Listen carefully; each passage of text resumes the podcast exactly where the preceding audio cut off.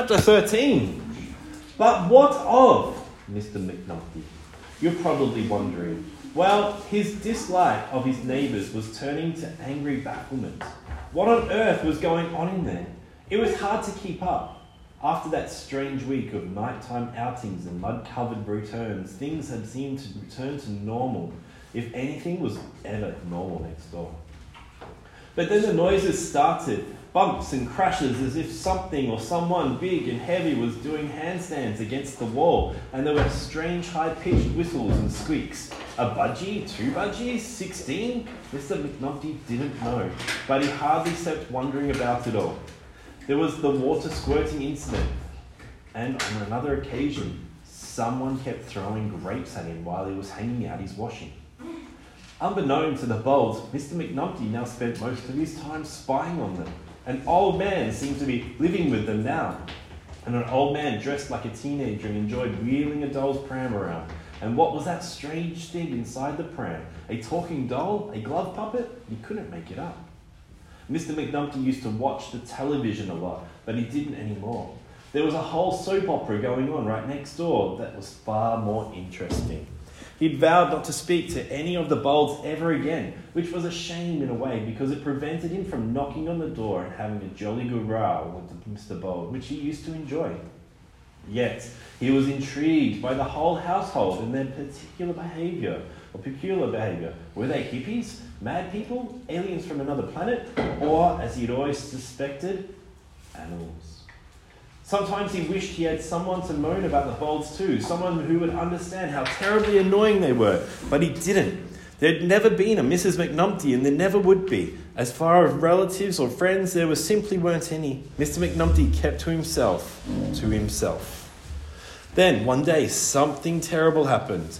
Mr. McNumpty was on his way home from his usual weekly shop at the supermarket. Six apples, three bananas, a chicken pie, two tins of sardines, a huge jar of honey, a loaf of bread, lamb chops, a nice bit of fish, some vegetables, a jumbo packet of toilet rolls, a bottle of dry sherry, and a bar of chocolate when disaster struck.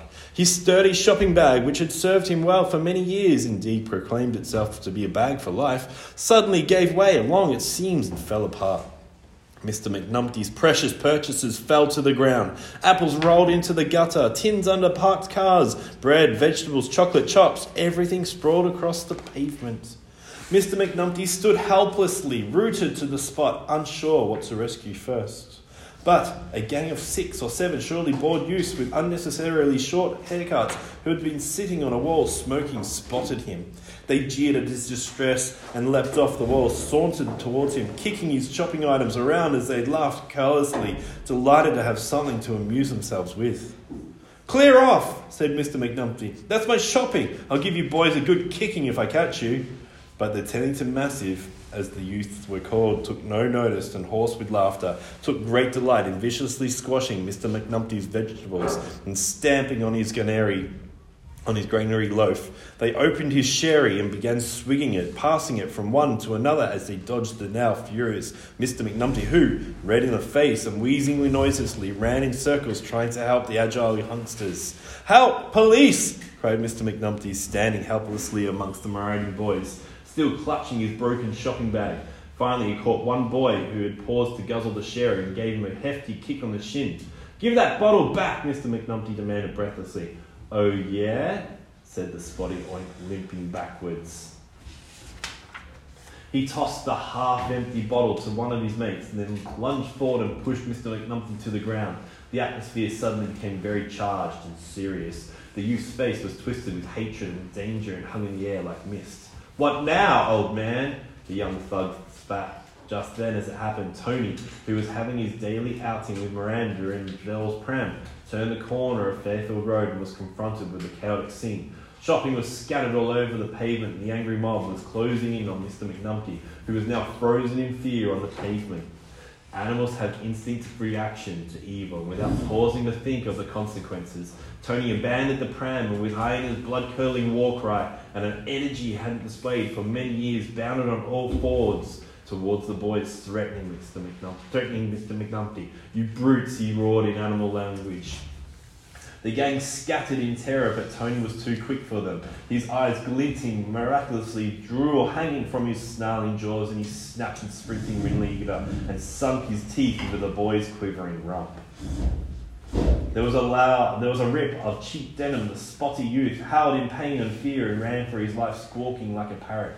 Tony then turned his attention to the other boys, who scattered in all directions like sparks from a firework.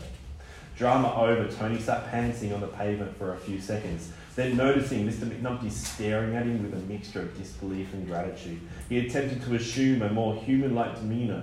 He cleared his throat, brushed himself down, then shuffled awkwardly back to the pram and hoisted himself up again onto his back legs.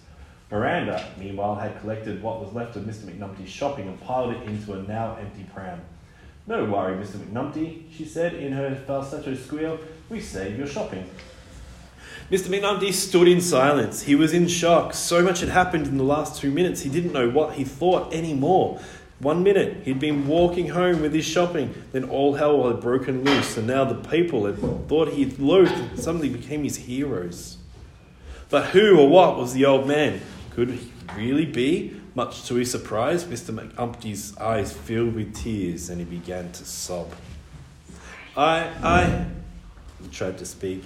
Them nasty boys, interrupted Miranda as she climbed back into the pram, perching on top of his battered shopping. We get you home now. Nice cup of tea.